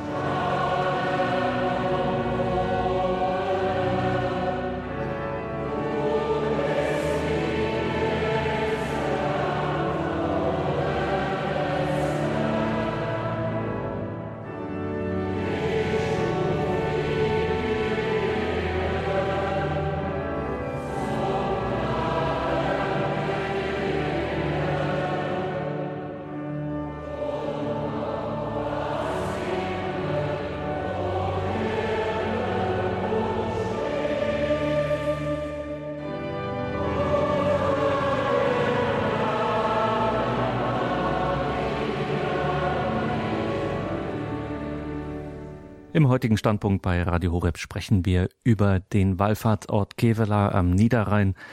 Und dorthin pilgert auch jedes Jahr die Kölner Kevela Bruderschaft, deren Präfekt ist Michael Rindt. Herr Rindt, Präfekt der Kölner Kevela Bruderschaft, klären Sie uns auf, was sind Sie? Ich denke, in der heutigen Zeit würde man äh, die Ämter des Präses und Präfekten einer Bruderschaft äh, deklarieren als der geistliche und der weltliche Leiter derselben. Und ich bin der weltliche Leiter, der sich also mit der administrativen, mit der Logistik, mit der Vorbereitung der Wallfahrt eben im weltlichen Bereich äh, beschäftigt. Das aber glücklicherweise nicht alleine, sondern mit äh, einer Mannschaft, mit einem Team. Wir sind also zehn Leute, die das äh, im Vorstand gemeinsam versuchen, bestmöglichst vorzubereiten. Wie schaut so eine Vorbereitung aus? Zehn Leute sind damit beschäftigt. Es müssen also äh, doch größere Dimensionen sein, mit denen wir es hier zu tun haben. Da möchte ich einleitend gerne unseren alten Pilgerbruder Herberger zitieren. Nach der Wallfahrt ist vor der Wallfahrt. Man mag es gar nicht umfassen. Wir haben eine Liste von etwa 130, 140 Punkten, die alljährlich abzuarbeiten ist, die sich äh, natürlich verifizierend erst kurz vor so einer Wallfahrt umsetzen lässt, weil man dann einfach auch von vielen Dingen feste ausgehen kann. Planerisch und von der Überlegung muss man sich weit früher aufstellen. Und dann ist aber auch der Tatsache geschuldet, dass wir uns ja nun einige Tage auf dem Weg befinden, ist man in dem Moment, wo man die Heimat verlässt, angewiesen, angewiesen auf organisatorische Abläufe, auf Logistik, aber auch einfach angewiesen auf die Hilfe und die Bereitschaft von Dritten, von anderen, die uns überhaupt ermöglichen, diesen Weg nach Kevela und wieder zurück nach Köln alljährlich zu absolvieren. Was bedeutet es für Sie, hierher zu kommen? Was bedeutet Kevela für Sie? Ich denke, eine zweite Heimat. Jetzt äh, hatten Sie eben einen doch äh, veralterten Ausdruck benutzt, den des Präfekten. Äh, das ist eine Terminologie, die ein Stück weit darauf schließen lässt, dass das Ganze, was wir da vorhaben und alljährlich umsetzen, viel mit Tradition zu tun hat. Äh, wir sind eine marianische Betgemeinschaft. Äh, als Kind bin ich als Zugpilger, das gab es dann damals noch für die, für die Fraktion der Kölner, nach Kevela gekommen. Mittlerweile äh, in meinem zarten Alter doch schon 40 Fußballfahrten absolviert. Äh, ich bin mit Kevela groß geworden. Die Intentionen, hier mitzukommen, sind vielschichtig. Wir sind früher immer am 19. August, fest fixierter Termin nach Kevela gefahren äh, oder losgegangen. Wir waren am 21. August dann in Kevela. Das war mein Geburtstag. Das war für mich ein bisschen so der Kontext, auch immer in Kevela Geburtstag feiern zu dürfen. Das hat sich dann später mit den sich wechselnden Ferienzeiten auch für die Kölner Keveler Bruderschaft geändert äh, in der Zeit der Jugend, da waren bestimmt Beweggründe da, auch wegen der anderen mit nach Kevela zu gehen. Ich denke, im Laufe meines Lebens wandelt sich die Intention. Heute ist das Ganze mit Sicherheit mehr im theologischen Bereich zu suchen. Die Beweggründe sind da andere. Aber es war immer ein begleitender Moment. Meine Jahresrechnung geht von dem Zeitpunkt nach der Wallfahrt bis, bis zur Wallfahrt und nicht vom 1. Januar bis zum 31.12. Herr Renn, bei der Kölner Kevelaer Bruderschaft gibt es eine Besonderheit, nämlich die Arbeit mit Kindern und Jugendlichen. Erzählen Sie uns davon. Wir haben uns vor einigen Jahren, ich denke, eine Bruderschaft ist immer auch ein Spiegelbild einer Pfarrgemeinde, eben auch der Tatsache ausgesetzt gesehen, dass wir doch einen Schwund hatten insgesamt von der Teilnehmerzahl her, aber auch bestimmte Altersklassen betreffend und haben uns eben da auch Überlegungen gemacht, was können wir dafür tun. Es gilt da, denke ich, einen Spagat zu machen. Den Spagat eben, das schon erwähnte traditionelle aufrechtzuerhalten, das aber in einer Weise zu tun, die dann für Kinder und Jugendliche am Ende immer noch empfänglich ist. Ich denke, da geht so ein Summenspiel auf am Ende der Wallfahrt. Was war vielleicht ein Stück weit weniger gut, negativ, was war schön und wenn dann unterm Strich ein Plus rauskommt, dann führt das dazu, dass diese Kinder im nächsten Jahr wieder dabei sind oder auch so begeistert davon waren, vielleicht auch noch einen Freund, einen Bekannten, einen Bruder, eine Schwester mitzubringen. Und wir haben sehr schnell erkannt, dass trotz unseres medialen Zeitalters es unheimlich notwendig ist, die Kontakte unterjährig aufrecht zu erhalten. Sich nicht am Montagmorgen eines jeden Jahres in Köln vor unserer Bruderschaftskirche St. Kunibert einzufinden und sich erstmal orientieren zu müssen, sondern wir versuchen seitens der Bruderschaft mit einem ungeheuren Engagement unserer Jugendbetreuung die Kinder und Jugendlichen drei, viermal im Jahr zusammenzuführen in Köln. Das ist mit viel Arbeit verbunden, das ist auch mit Kosten verbunden und dann halt immer eine Veranstaltung sich einfallen zu lassen, die aber dann auch teilweise abschließt mit einer gemeinsamen Andacht von den Kindern und Jugendlichen gestaltet. Und diese Entwicklung stellt sich dann als Erfolg nicht im Folgejahr ein und auch nicht in zwei, drei Jahren. Da muss man geduldig sein. Mittlerweile dürfen wir uns äh, in unserer Keveler Oktav über über 50 Kinder und Jugendliche freuen die mit uns gemeinsam den Weg gehen. Und das ist schon ein Spiegelbild, was sich eben nicht mehr heutzutage unbedingt wiederfindet, was aber das Stimmungsbild unserer Gemeinschaft sehr lebendig gestaltet, die offensichtlich immer noch mit so viel Profit aus der Woche herausgehen, dass wir ja, der Zukunft freudig entgegenschauen, dass sich diese Zahl zumindest stabilisiert. Wir bieten allerdings dann auch in der Woche Alternativen an. Man muss vermitteln einerseits, dass diese Wallfahrtsoktav keine Spaßveranstaltung ist, den Kindern und Jugendlichen aber so viel Freiraum zu lassen, dass Gestaltung möglich ist. So haben wir in der Woche selber Jugendandachten, die vorbereitet werden von unseren Kindern und Jugendlichen. In Kevela bieten wir alternativ zu dem Kreuzweg, den wir gehen, einen Kreuzweg extra für die Kinder und Jugendlichen an und verfügen glücklicherweise auch über die Zahl von uns begleitenden Geistlichen, um das eben auch zu gewährleisten, dass da auch eine seelsorgerische Betreuung speziell für die Kinder und Jugendlichen vorhanden ist. Und um da zur Sicherheit nochmal nachzufragen, das Ganze hat tatsächlich Erfolg, findet das tatsächlich Anklang? Ja, also ich halte mich da im ersten Moment an die Zahlen fest und da dürfen wir sagen, haben wir in den letzten Jahren von knapp unter 30 äh, die Zahl, die ich gerade nannte, von über 50 Kindern und Jugendlichen mittlerweile erreicht. Ähm, daran lässt sich das festmachen, aber worüber die Freude eigentlich noch größer sein dürfte und dieses Feedback bekommen wir sowohl aus Kevela als auch von allen Städten, die wir auf unserem Weg frequentieren. Wir haben nicht nur eine erfolgreiche Quantität von Kindern und Jugendlichen, sondern eine überaus überdurchschnittliche Qualität. Man kann auch mit fünf Kindern und Jugendlichen irgendwo Quartier beziehen und am nächsten Tag ist Sanierungs- und Renovierungsbedarf. Äh, das ist eine tolle Klientel, das macht Spaß. Äh, das ist eine Altersklasse im Bereich der Kinder und Jugendlichen von sieben bis 24, 25. Wir machen den Cut das ist finanziell bedingt eben nicht beim Alter von 18, sondern am Ende einer Berufsausbildung. Und das ist schon toll zu sehen, wie sich 23, 24-Jährige in der Woche selber eben auch mit den Kleinen beschäftigen. Und das ist ein stetiges Wachsen und Miteinander. Und ich denke mittlerweile eine eingeschworene Gemeinschaft. Warum soll ich hierher kommen, hierhin nach Kevela? Wir haben heute den Tag der Pilgerleitertagung und der ist eröffnet worden mit einem feierlichen Festgottesdienst in der Marienbasilika. Pastor Lohmann, der Wallfahrtsdirektor äh, hier in Kevlar, hat das heute Morgen sehr schön dargestellt am Kontext des diesjährigen Leitgedanken der Wallfahrtszeit. Habt Vertrauen, fürchtet euch nicht äh, hin zum Gnadenbild der Trösterin der Betrübten. Wir kennen Maria unter vielen Titulierungen, die Zuflucht der Sünder, die Königin des Friedens. Der Trost der Betrübten ist ein Synonym, finde ich, für den Wallfahrtsweg, auf dem wir uns im Übrigen auch 51 andere Wochen des Jahres befinden. Das aber zu deklarieren in der Oktav, in der wir uns auf den Weg machen, beladen mit all dem, was hinter uns liegt oder mit den Sorgen, die man sich um das Bevorstehende tut. Und dieses Gefühl zu haben, beim Erreichen dieses Gnadenortes alles abladen zu können vor der Trösterin der Betrübten, unter deren schützendem Mantel ich mich eigentlich das ganze Jahr weiß, finde ich, macht die Besonderheit dieses Wallfahrtsort nebst natürlich meinen persönlichen Erinnerungen aus. Ich denke, das spüre ich ein jedes Mal, wenn ich in Kevlar bin. Meine Last, mein Rucksack ist leichter, wenn ich mich wieder auf den Rückweg mache. Ich bin bereichert und beseelt. Ich kann den Alltag erleichtert angehen.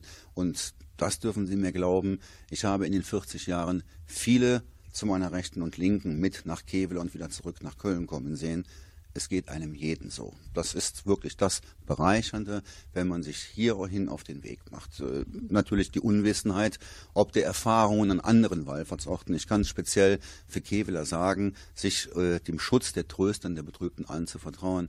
Es erleichtert, es nimmt Last, aber wie unser emeritierter Weihbischof Dick es uns in Kevler einmal gesagt hat, wenn wir hier am Wallfahrtsort sind, habt ihr auch Danke gesagt.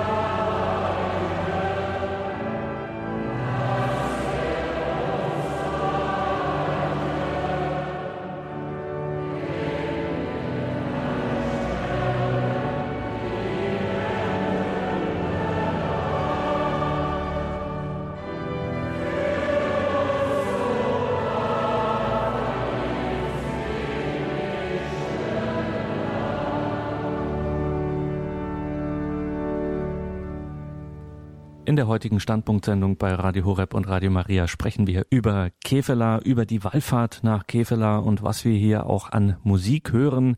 Das ist die Bocholter Fußwallfahrt nach Kefela jedes Jahr zum vierten Sonntag im August machen sich die Pilgerinnen und Pilger auf den Weg nach Kefela und organisiert wird das Ganze von einem Team um Bernd Theule und Robert Schmeink. Herr Theule, starten wir bei Ihnen. Sie sind der Vorstandsvorsitzende der Bocholter ähm, Fußpilger hier nach äh, Kevela. Wenn man Ihre Broschüre anschaut, dann ähm, ist man nicht unbeeindruckt, sagen wir es mal so. Von was für Dimensionen reden wir hier, wenn wir von der Bocholter Wallfahrt nach Kevela sprechen? Wir gehen alljährlich mit circa 1000 bis 1200 Fußpilgern von Bocholt nach Kevela. Das findet die äh, Wallfahrt findet immer am vierten Wochenende im August statt, am vierten Sonntag im August. Samstags morgens um halb sieben gehen wir von Bocholt los und sind dann abends gegen acht Uhr in Kevela. Wir ziehen etwa mit circa in den letzten Jahren mit 900 Personen aus aus Bocholt und unterwegs gesellen sich dann noch Personen dazu, sodass wir in Kevela, wie gesagt, mit 1000 bis 1200 Pilgern einziehen. Um das nochmal zu vertiefen, Sie ziehen also los und sammeln tatsächlich unterwegs äh, Leute ein. Man stößt dann einfach so dazu, steht am Rand und äh, reiht sich sozusagen ein. Ja, so sieht's aus. Also wir wissen nicht, wer mitgeht, wie viel. Wir kennen keine Namen. Man kann wirklich sagen, wer im Bocholt, wenn wir losgehen, an der Straße steht und mitgehen will, wird mitgenommen.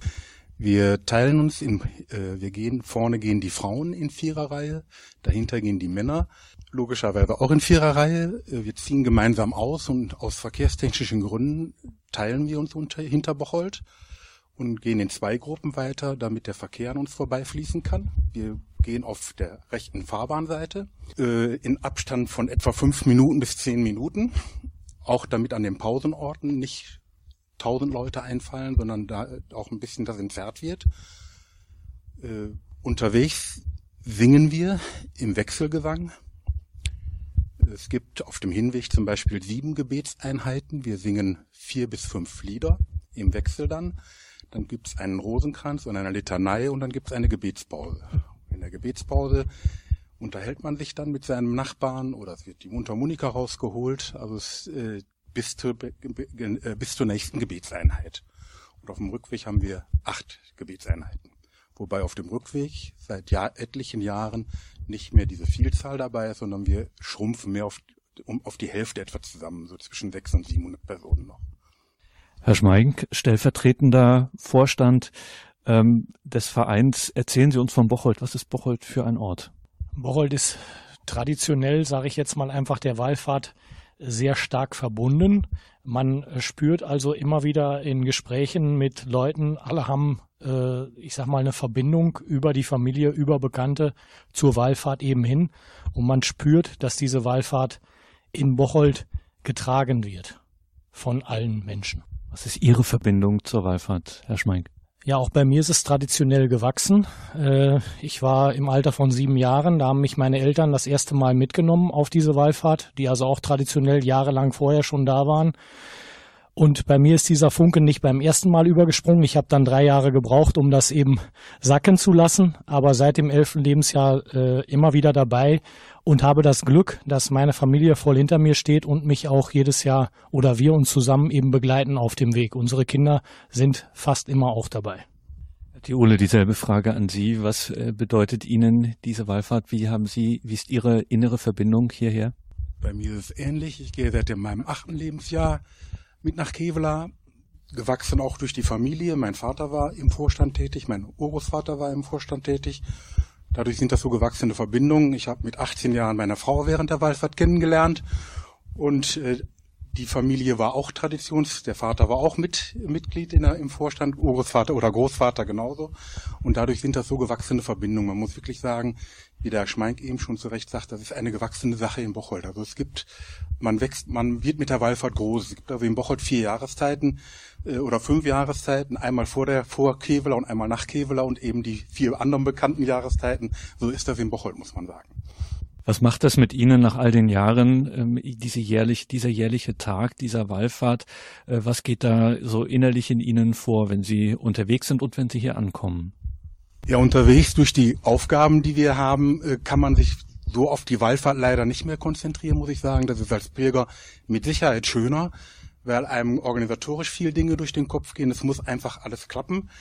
Da, äh, da war das war als, als Pilger, muss ich sagen, angenehmer. Aber äh, für mich sind es einfach äh, das Gemeinschaftserlebnis, in, in, in einer Gruppe Gleichgesinnter zu pilgern und einfach de, der Weg nach Kevela hin. Das Gebet, das Gespräch, mit wildfremden Menschen über Dinge zu sprechen, äh, wo man sich wirklich umdreht, wo man wirklich überlegt, Mensch, der, der sagt hier Dinge, die würde, würde man außerhalb Kevelas keinem erzählen, außerhalb der Wallfahrt. So sind das so gewachsene Dinge. Was sind denn so, Herr Schmeink, die größten Herausforderungen in der Organisation? Also wo sind die Punkte, wo es dann für Sie auch ähm, immer ein bisschen eng wird, wo es vielleicht brenzlig wird oder kompliziert? Ja, das kann ich ganz leicht sagen. Was kompliziert ist, ist in den letzten Jahren der zunehmende Verkehr der uns also deutliche Sorgen macht. Äh, wie wir in den Ende 70er Jahren nach Kevela gepilgert sind, war es am Samstag auf den Bundesstraßen sehr, sehr ruhig. Das spüren wir heute nicht mehr. Und für uns 34 ist, also ich sag mal, die größte Sorge, die Pilger wirklich gesund und munter nach Kevela zu bringen und äh, vor den Gefahren im Straßenverkehr so gut wie es geht eben zu schützen. Herr Schmeink, haben Sie einen besonderen, in Anführungszeichen, Lieblingsort hier in Kevela, wo Sie besonders gern sind? Vielleicht dann auch mal allein?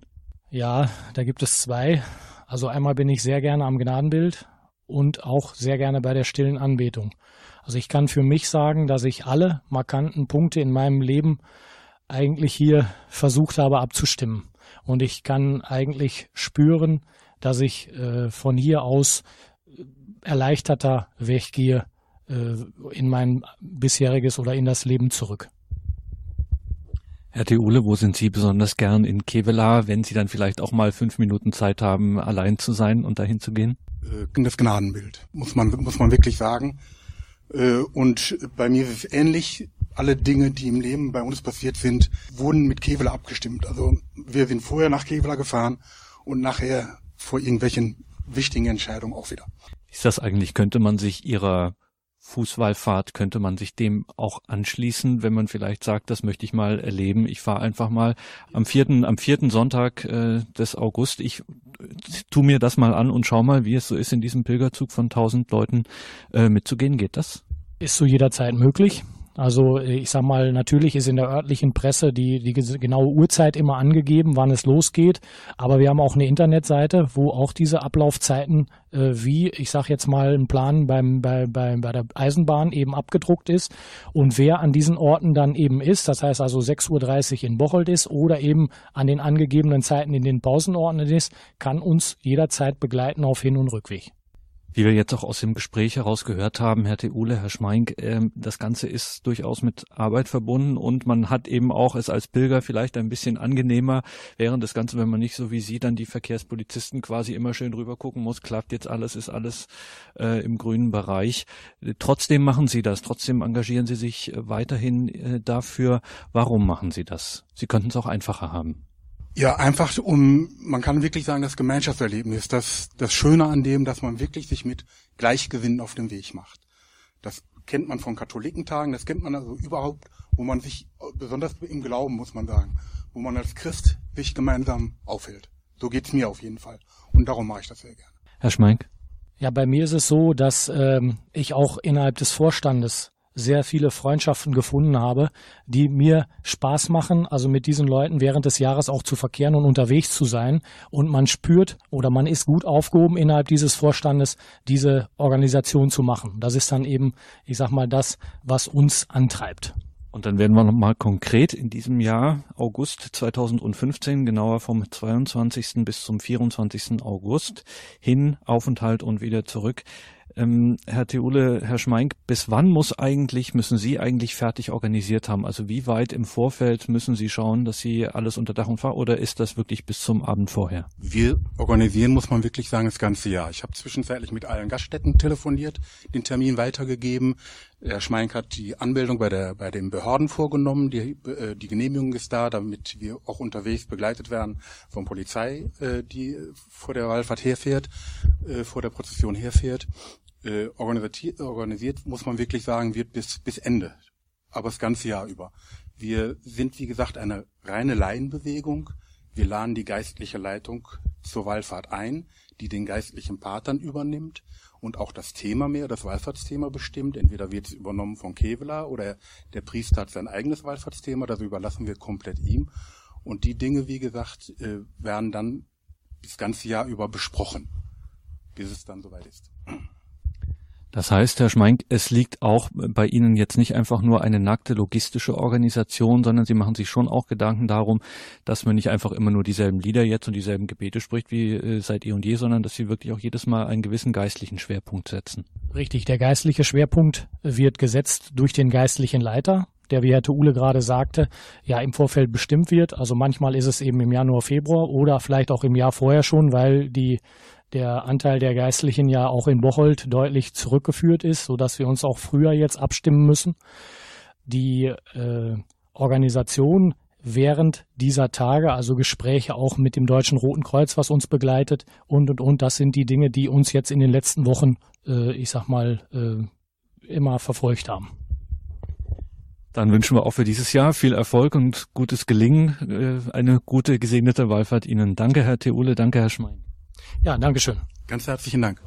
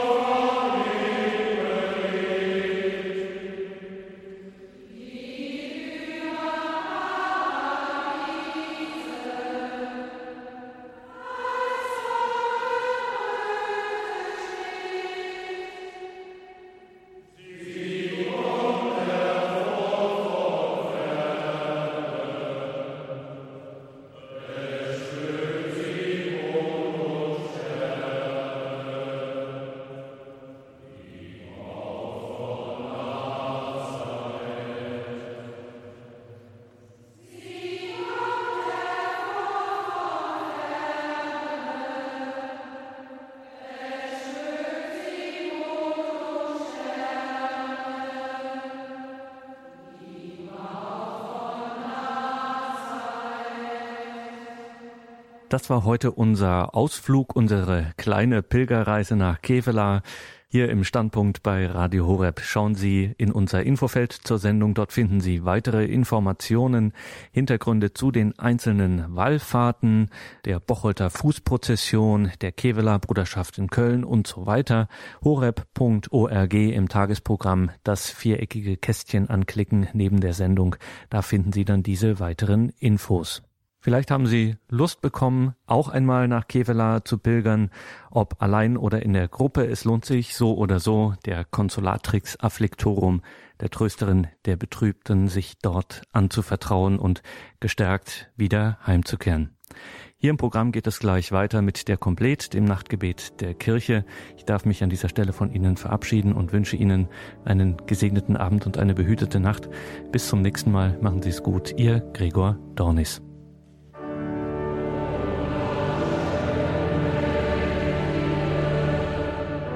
Mit jedem Schritt lässt Kraft nach, fällt Ballast ab und die Menschen und die Pilger werden frei. Frei für Dinge im Kopf, die sie am Tag des Aufbruchs nicht hatten.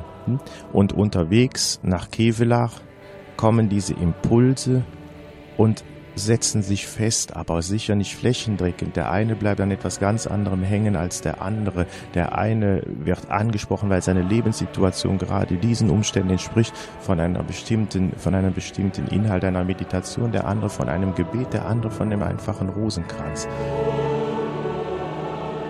Was bedeutet es für Sie, hierher zu kommen? Was bedeutet Kevela für Sie? Ich denke, eine zweite Heimat. Wenn Sie in der Sakramentskapelle sich hinsetzen, dann sind zwei, drei Leute da. Wenige Leute, die da durchrennen. Das versucht man zu verhindern. Sie haben dort die Möglichkeit, einfach mal entspannt eine Viertelstunde, halbe Stunde zu sitzen. Gehen Sie in die, in die Kerzenkapelle. Auch dort ist ein Ort der Entspannung. Hier können Sie in aller Ruhe sich hinsetzen, sich überzeugen von dem, was da an den Wänden hängt nämlich äh, die Erinnerung an Pilgerfahrten. Und wenn man sich dann vorstellt, man wäre selber Pilger, dann weiß man auch, dass da vielleicht Beschwernisse sind und ist man dann noch bereit, eine Erschwernis auf sich zu nehmen. Und das ist das Schöne von dem Wallfahrt und hier von Kevela. Man kann hier den Glauben beleben, aber auch ein bisschen Ferien feiern. Und das ist, denke ich, auch, warum Leute auch gerne auf Wallfahrt gehen. Natürlich als ersten aus dem Glauben, aber auch um ein bisschen zu feiern. Und das ist katholisch. Andererseits bin ich auch immer wahnsinnig erstaunt darüber, im ganzen Trubel an einem stark besuchten Sonntag, wie es immer wieder möglich ist, trotz der vielen hunderte Menschen, die um einen rumschwirren, wie so eine Glocke um sich herum zu schaffen und persönliche Begegnung, Gottes Begegnung, Bitte und Kontakt zu Maria und zu allen Menschen, die uns eigentlich wichtig und wesentlich sind, aufnehmen zu können. Das ist auch Kevla und worüber wir eben sprachen, dass es ein Ort ist, wo der Himmel die Erde berührt. Das ist da, wo solche Dinge möglich sind. Das ist Kevla.